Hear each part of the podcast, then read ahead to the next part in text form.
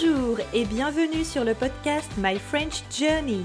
Je suis Julie, créatrice de ce podcast et professeure de français. Si vous voulez apprendre le français ou progresser dans cette langue, ce podcast est fait pour vous. Ok, if you couldn't understand what I've just said, it's okay. Send me an email to bonjour at myfrenchjourney.com. You will receive the transcript of the episode. You can do it! Mais tout le monde peut bien sûr recevoir la transcription à l'adresse bonjour myfrenchjourney.com. C'est gratuit. Mon but est de vous accompagner tout au long de votre aventure française. Avec des conversations authentiques, vous allez améliorer votre prononciation, votre grammaire et votre vocabulaire. Vous êtes prêts? Alors, c'est parti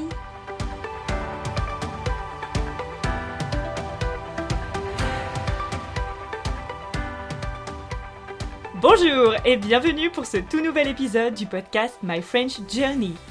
Aujourd'hui, dans cet épisode, je vais recevoir une de mes plus chères amies, Monique, alias La Patate. Je lui ai demandé de venir aujourd'hui vous parler d'un sujet en particulier.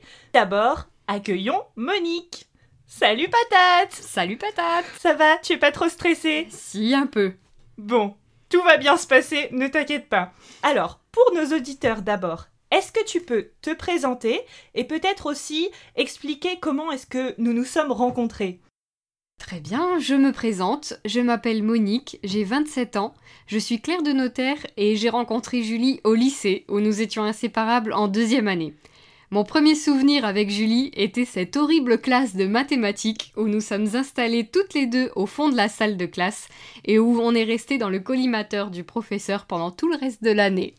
Oh mon dieu, oui, les cours de maths Quel horrible souvenir Depuis, je suis traumatisée par les mathématiques, je dois vous le dire. C'est peut-être pour ça aussi que j'ai choisi d'enseigner le français. Il a pas de hasard. voilà, alors, ok. Donc maintenant, pour vous expliquer, j'ai demandé à Monique de venir vous parler aujourd'hui et on va aborder le sujet du mariage parce que ma chère patate, elle va se marier en septembre prochain.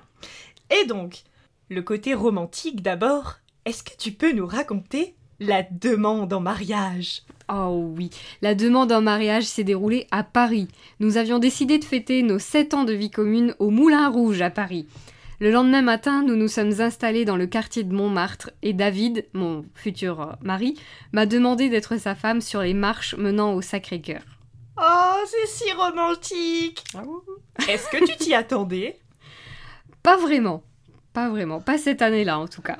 Ça fait euh, combien de temps? Ça faisait combien de temps que vous étiez ensemble? Sept ans. Sept ans. Oh est-ce qu'il t'a offert une bague de fiançailles? Oui. En me faisant sa demande, David m'a présenté une magnifique bague de fiançailles et je me suis mise à pleurer avant de répondre oui. Oh, c'est vraiment trop mignon Félicitations Alors, et euh, donc, parlons euh, un peu de, donc, de cette demande. Est-ce que c'était important pour toi de te marier? C'était important pour moi de me marier car j'ai tendance à vivre ma vie en étapes. Quand j'ai rencontré David, on a suivi un plan qu'on trouvait logique. Finir les études, avoir un travail, acheter une maison, se marier et avoir des enfants. C'est un peu de la vieille école, mais nous sommes comme ça et nous aimons ce genre de vie. Ça ne nous empêche pas d'être complètement fous. En nous mariant, nous avons voulu faire quelque chose d'officiel et d'authentique. La volonté à deux de créer l'unique, une famille, tout mettre en commun et nous sécuriser pour le futur. Oh, c'est beau. Je suis tout émue. Et donc, maintenant, vous allez vous marier. Juste pour un petit rappel pour nos auditeurs. En France, il existe deux types de mariage. On a le mariage civil, donc c'est l'union de deux personnes, et cette union, elle est reconnue par la mairie. Et ensuite, on a le mariage religieux. Mais uniquement se marier religieusement, ce n'est pas reconnu par le droit français. Vous devez d'abord vous marier civilement. Avec David, est-ce que vous avez choisi de vous marier civilement et aussi religieusement ou uniquement de faire un mariage civil Non, uniquement un, mariage civil. Euh, dans ma famille, on n'est pas religieux du tout et David a décidé de, de ne pas le faire. Ok. Parlons maintenant. Bon, vous étiez à Paris, tu portes ta bague. est-ce que tu peux nous dire maintenant, donc une fois fiancé, à quoi il faut penser pour organiser son mariage? Parce que moi, ça me semble être une montagne de choses à organiser. Alors effectivement, euh, pour organiser son mariage, il faut déjà en tout premier lieu penser à la date. Parce que généralement, euh, juste après la demande en fiançailles, euh, le mariage se passe un an après. en tradition, en coutume, effectivement, ça passe un an après. donc il faut penser à réserver soit un restaurant ou un lieu où il faut un an après. Euh, ensuite, il faut penser à l'endroit où vous voulez que ça se passe. Donc oui, justement, comme j'en parlais, un restaurant, ou dans un château, ou dans un jardin, par exemple.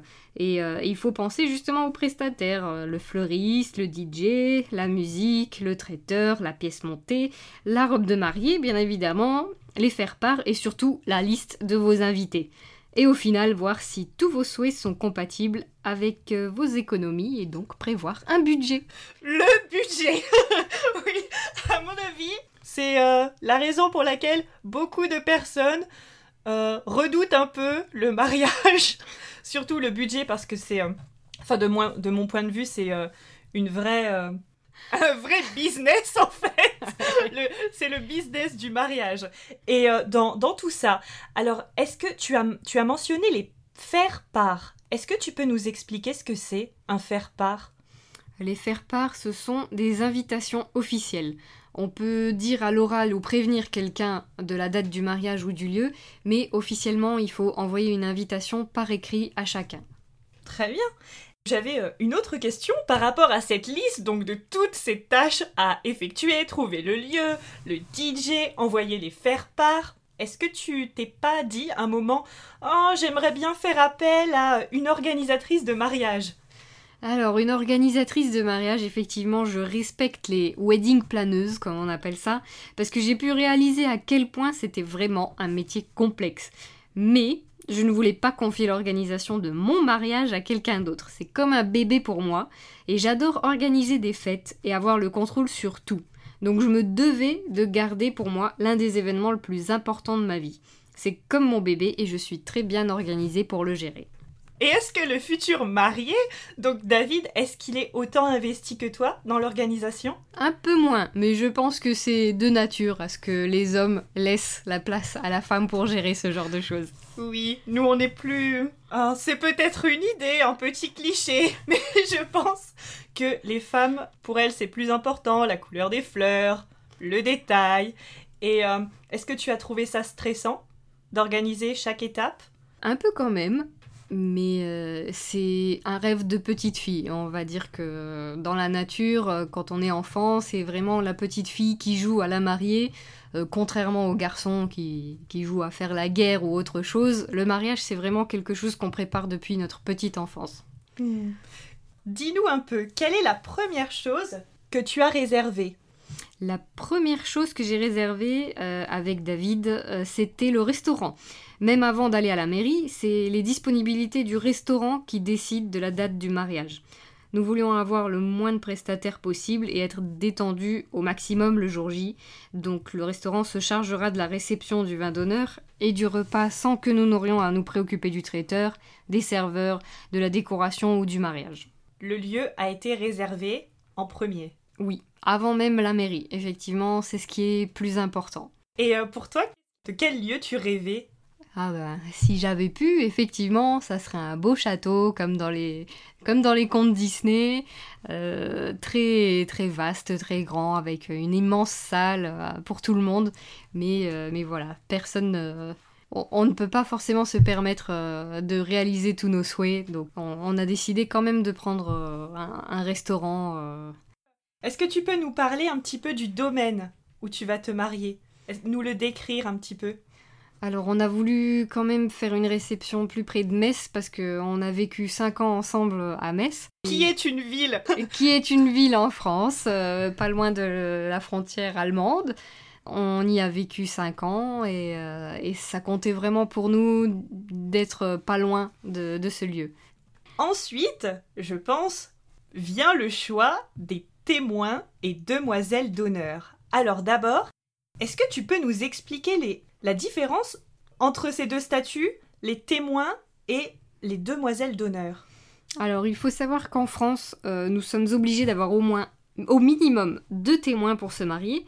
Donc, un témoin de chaque côté, idéalement euh, un témoin du côté de la femme, un, témoin du côté de l'homme, et au maximum quatre témoins, donc deux de chaque côté. Mais les témoins, ils signent le registre officiel de la mairie. Ils signent quelque chose à côté des mariés. Euh, les demoiselles d'honneur, en revanche, elles, euh, ne sont pas obligatoires, déjà de base, et elles ne signent rien du tout, mais elles ont pour but d'aider la mariée dans ses préparatifs et de faire en sorte que tout se déroule bien le jour J. Il n'y a pas vraiment de grande différence, mis à part la signature en mairie. Euh, avec David, justement, nous avions choisi nos frères en tant que témoins. Pour nous, c'était important de choisir un membre de la famille. Et par ailleurs, j'ai demandé à mes deux meilleures amies d'être mes demoiselles d'honneur. Hmm. Et pour toi, cette étape de, de choix des témoins et des demoiselles d'honneur, ça, a été, euh, ça a été difficile ou c'était euh, clair comme de l'eau de roche, si je puis dire, dans ta tête? Ah, C'était logique pour nous de, de prendre la famille euh, de chaque côté. Je n'ai pas de sœur, donc j'ai choisi mon frère. Si j'avais une sœur, effectivement, ça aurait été peut-être plus logique de prendre une sœur de mon côté. Et David, n'ayant que des frères, a choisi son frère de son côté. Très bien. Maintenant, parlons un peu du jour J. Comment se passe normalement dans la tradition un mariage en France? Alors, est-ce que tu peux euh, nous expliquer un peu dans ta tête hein, ce que tu as imaginé Comment va se passer ce jour J? Alors normalement, euh, oui, le jour J, en ce moment, euh, en réalité, personne ne sait ce qui va réellement se passer, car nous savons tous bien que euh, qu'il y a la crise sanitaire à cause du coronavirus, donc on n'est même pas encore sûr qu'à la date choisie, nous pourrions célébrer le mariage. du côté du restaurant, ça devrait aller, mais la mairie ne nous autorise toujours pas à récupérer le dossier de mariage. Et j'ai aussi de la famille de Pologne qui est invitée, mais nous ne savons pas si ils vont pouvoir traverser les frontières. Euh, à part ça, hormis cette crise sanitaire, le jour J se déroulera très simplement. C'était très clair dans ma tête. Je commencerai à me préparer chez mes parents à, partir de midi environ, et David, de son côté aussi, avec sa famille comme le veut la tradition. David viendra me chercher dans les alentours de 15 heures, car nous avons du chemin à faire pour arriver à la mairie où la cérémonie civile, du coup, pas religieuse, euh, aura lieu à 16h. À l'issue de la célébration, tout le monde devra prendre la route pour le restaurant où le vin d'honneur commencera à 18h. Et le champagne sera au rendez-vous, bien évidemment, et nous ferons une séance photo avec tous les invités pour garder un merveilleux souvenir. Qu'est-ce que c'est exactement le vin d'honneur? Le vin d'honneur, c'est euh, une célébration juste après euh, la cérémonie, soit religieuse, soit civile, pour que tout le monde se réunisse euh, autour de quelques bulles, du champagne de préférence, et pour, pour se remettre des émotions de la célébration officielle. Est-ce que tous les invités au vin d'honneur peuvent se rendre à la mairie pour assister à la cérémonie? Même ceux qui ne sont pas invités officiellement au mariage peuvent se rendre à la mairie. Mais effectivement, euh, tous ceux qui sont euh, invités euh, officiellement par les mariés en mairie finissent par, par suivre les mariés jusqu'au vin d'honneur. Donc, le champagne bu, le vin d'honneur terminé, qu'est-ce qui va se passer ensuite? C'est enfin en fin de soirée, généralement vers 20h, que la famille se rendra au restaurant pour le reste de la soirée, qui se terminera pour nous dans les environs de 5h du matin. Suite à ce que tu viens de nous dire, j'avais quelques petites questions.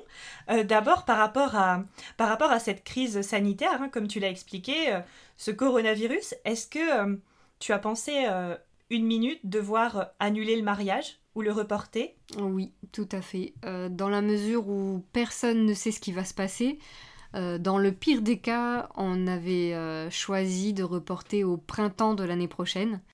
Euh, mais là encore, il aurait fallu en parler avec la mairie ou le restaurant. Pour le moment, tout va bien, mais effectivement, cette éventualité-là euh, peut, euh, peut être mise en cause pour l'année prochaine. Est-ce que ça aurait impliqué un, un surcoût des, des frais supplémentaires au niveau des différents prestataires? Je pense que tout le monde a conscience de l'événement de la crise sanitaire et je ne pense pas qu'il y aurait eu des coûts supplémentaires. Je pense simplement qu'il y aurait eu un report, euh, tout simplement.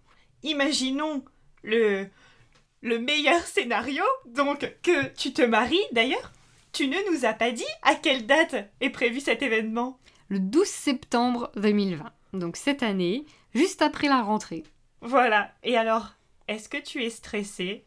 Je suis énormément stressée, parce que je sais que ça ne sera pas parfait, parce que aucun mariage n'est jamais parfait comme, euh, comme on peut se l'imaginer, mais il faut faire en sorte que tout se passe au mieux et que tout le monde s'amuse. Je m'imagine beaucoup de scénarios catastrophes, où par exemple la famille se dispute, ou que je n'arrive plus à rentrer dans ma robe, ou que je me casse une jambe, ou que je tombe carrément dans les pommes devant le maire, ou qu'il y ait même une tempête ce jour-là, ou que les invités s'ennuient, ou encore tout simplement que le futur marié me dise non. oui, effectivement. Mon Dieu, waouh, c'est vraiment beaucoup, beaucoup, beaucoup de stress. Mais le plus stressant reste le fait que tous les yeux vont être rivés sur nous ce jour-là. Et ça, c'est difficile pour toi de l'accepter, d'être le centre de l'attention? Voilà, quelques heures ça va, mais toute la journée, effectivement, ça risque d'être compliqué. Mais je pense que tout se passera bien. Mais c'est vrai, comme tu l'as dit, je pense que c'est plus les femmes. On a tellement cette histoire euh, de petite fille, du mariage rêvé, que l'on se, on se raconte une histoire finalement, et à chaque fois, si euh, quelque chose arrive malencontreusement, on se dit Oh là là, mais tout est raté, je n'ai pas mes fleurs, c'est raté, ça n'ira pas du tout. Mais je pense que finalement, le plus important, c'est de se retrouver avec le marié. Et euh, est-ce que tu penses que David, lui, il est stressé? Encore plus que moi, oui. Je pense que pour les hommes, c'est une, une étape qu'ils n'ont pas forcément eu en tête depuis leur enfance. Et ça va être quelque chose de nouveau, forcément, pour, pour lui. Est-ce que c'était important pour lui de se marier aussi? Euh, oui, oui. Je pense que c'était euh, c'était important pour lui aussi, justement, de, de tout mettre en commun, de, de faire une seule et même famille. Et oui, c'était c'était la prochaine étape dans notre couple. Est-ce que tu vas changer de nom de famille et prendre le nom de famille de David? Alors, en France, il faut savoir qu'il n'y a jamais eu aucune obligation qui force les femmes à adopter euh, le nom de leur mari. Mais j'aime beaucoup les traductions et, euh, et on a envie de respecter euh, celle-ci, donc euh, oui, je vais changer de nom de famille. Une fois que tu euh, porteras le nom de famille euh, de ton futur mari, quelles, quelles sont les démarches administratives que tu devras faire pour changer de nom? Euh, je pense que dans la mesure où nous allons nous marier, on aura déjà un livret de famille à nos noms. Euh, il faudra simplement changer ma carte d'identité en mairie pour rajouter euh, le nom de mon mari. Waouh, ça te fait pas bizarre de dire mon mari? Si, beaucoup. De petit copain, il est passé à fiancé, et en à peine un an de fiancé, on va passer à épouse et, et mari. Alors effectivement, c'est c'est une autre identité. Oui, c'est fort. hein. Ah oui. Bon, tout à l'heure, je reviens sur, euh, sur autre chose, mais euh, tu nous as parlé donc de tes témoins, hein, que tu as choisi donc euh, ton petit frère, et de tes demoiselles d'honneur, qui seront tes deux meilleures amies. Et tu nous as dit justement que la demoiselle d'honneur, elle est là pour épauler, accompagner la mariée hein, dans ce, ce long voyage, si je puis dire, euh, Tout à cette fait. aventure du mariage. Et est-ce que tu vas avoir un enterrement de vie de jeune fille? Mais d'abord, est-ce que tu peux nous expliquer ce que c'est l'enterrement de vie de jeune fille? Euh, L'enterrement de vie de jeune fille, je dirais que c'est une journée spéciale où on, où on est euh, entouré de, ses amis ou même de sa famille euh, pour euh, célébrer le fait que nous ne nous appellerons plus mademoiselle ou jeune fille, tout simplement, de faire les dernières folies avant le mariage, on peut dire ça comme ça. Ouais. Et est-ce que toi, tu... un enterrement de vie de jeune fille est organisé pour toi? Alors pour l'instant, je ne suis pas au courant de grand-chose. Euh, traditionnellement, ça doit rester un secret. Mais euh, on n'a pas encore décidé euh, qui sera au rendez-vous et ce que nous allons faire exactement. Du moins, moi, je ne le sais pas. Mais nous avons déjà évoqué le fait de vouloir faire un escape game et une soirée pyjama pour la fin de cette journée pour, faire une nuit blanche de folie. cette journée sera uniquement entre filles Euh, généralement, c'est ce qui se passe. Il n'y a pas d'interdiction pour inviter un garçon, mais effectivement, la coutume veut que ce soit uniquement entre filles. Est-ce que tu peux nous donner un ou deux exemples généralement de ce que font les personnes le jour euh, d'un enterrement de vie de jeune fille? Quelques traditions? Alors, Généralement, on pense que c'est uniquement pour les garçons qu'ils ont le droit à un striptease de la part d'une jeune demoiselle, mais les filles aussi ont tendance à commencer à aller dans les bars et demander un striptease masculin. Euh, on...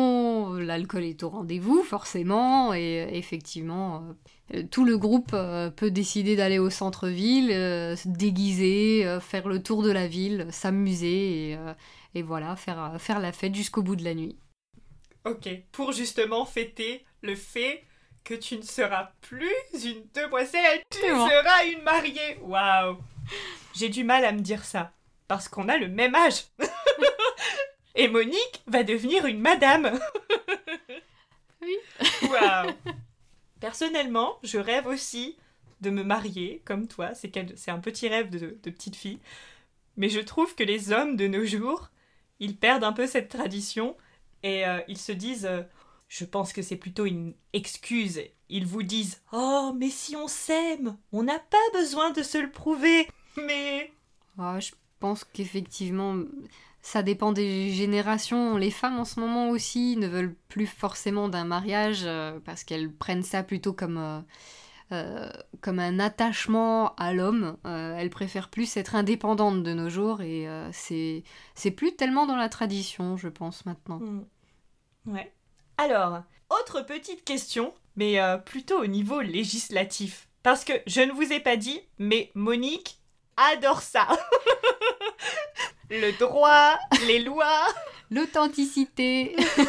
tu nous as pas dit. Bon, ça va être une question qui n'a rien à voir, hein, mais euh, est-ce que tu peux nous raconter un petit peu ton parcours universitaire? Qu'est-ce que tu as étudié? Juste après le bac, je suis entrée en faculté de droit où pendant deux années j'ai fait du droit en général et je suis partie sur euh, la troisième et la quatrième année, de droit public. Euh, je ne savais pas forcément quoi faire par la suite, mais euh, le notariat m'a toujours intéressée et je suis allée faire une formation complémentaire pour devenir clerc de notaire. Et c'est vrai que là, depuis quatre ans, je suis embauchée chez un notaire. Donc tu as un CDI Exactement, un CDI tout de suite.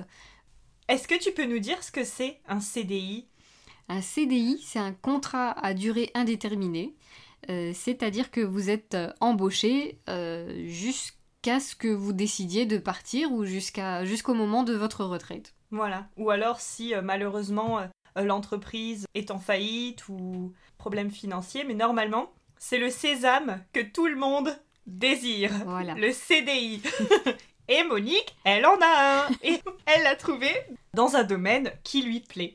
Et alors justement, faisons le lien avec le droit. Est-ce que tu peux nous dire, est-ce que tu auras droit à un jour de congé pour te marier? Alors effectivement, euh, du point de vue de la loi française, euh, on a droit à 4 jours de congé pour son propre mariage. Euh, mais je prendrai sûrement quelques jours supplémentaires, ce qui n'a rien à voir, euh, auprès de mon patron pour que je puisse profiter de ma famille venue de Pologne, qui séjournera chez moi une semaine pour l'occasion. Mais David aura également, donc selon la loi, 4 jours de congé. Et donc le, le mariage est prévu un samedi Oui. Est-ce que tu vas prendre quelques jours de congé avant ce samedi? Sûrement. Il va falloir que je déstresse et que je me détende pour que samedi je sois au top de ma forme. Oui, parce que on n'a pas, euh, on pas euh, vraiment, enfin on s'est pas arrêté sur, sur ce détail, mais Monique est d'origine polonaise et donc elle a une grande partie de sa famille qui habite toujours en Pologne et qui va venir exprès pour l'occasion. Est-ce que ça aussi c'est quelque chose qui, euh, qui te stresse un petit peu, leur arrivée, toute l'organisation? Euh, leur arrivée, non, car euh, généralement, euh, une fois par an, les... ma famille de Pologne vient séjourner quelques jours chez moi. là, pour le déplacement, pour le mariage, effectivement, faire tout un trajet pour quelques jours, ça n'en valait pas la peine. Donc, ils vont forcément passer un peu leurs vacances chez moi et on va tous en profiter pour, pour aussi célébrer ce mariage au final. Très bien. Et alors, justement, c'est ma dernière question pour toi, parce que généralement, dans la, dans la tradition, une fois le mariage terminé et la fête finie, les mariés partent en voyage de noces, généralement le lendemain des festivités. Et comme toi, tu auras, je suppose, ta famille polonaise qui sera encore là pour faire durer les festivités quelques jours, quelques jours après. Est-ce que vous avez prévu un voyage de noces ou quelque chose comme ça? Alors on voulait pas se prendre la tête tout de suite. On avait beaucoup de choses à organiser, dans la mesure où forcément on n'a pas d'organisatrice. On voulait pas se prendre la tête tout de suite parce que nous voulions déjà réaliser notre rêve, partir au Japon. Et ça se fait pas tout de suite, et euh, ça encore, avec la crise sanitaire du coronavirus, euh, on n'a pas pu réserver tout tout de suite. Et on ne saura pas non plus si nos économies nous le permettront. Donc dans un premier temps, c'est pour ça qu'on n'a pas prévu ça euh, tout de suite après le mariage. Et dans un second temps, effectivement, si ma famille est là sur place, on va en décider vraiment après de ce que nous allons faire. Donc idéalement, le voyage de noces, il sera au Japon. Voilà, et l'année prochaine, euh, probablement, euh, l'année prochaine, en 2021, voire en 2022, on verra bien. Très bien. Eh bien écoute, il ne nous reste plus qu'à te souhaiter beaucoup de bonheur, plein d'amour pour ce mariage. Je suis sûre que tout se passera bien, tout ira bien, et j'espère que tu reviendras sur le podcast My French Journey pour nous raconter ce jour merveilleux. ah bah avec plaisir, merci beaucoup. Voilà, à bientôt. À bientôt. Comme toujours, si vous avez des questions, des suggestions, des remarques ou que vous voulez juste me faire un petit coucou, n'hésitez pas à m'envoyer un mail à bonjour@myfrenchjourney.com. Alors, ça s'écrit bonjour b o n j o u r donc c'est le at myfrenchjourney m y f r e n c h j o u r n e y.com. Je me ferai un plaisir de vous répondre. Encore mille merci de m'avoir écouté. Prenez soin de vous. Je vous dis à la semaine prochaine. À très vite. Salut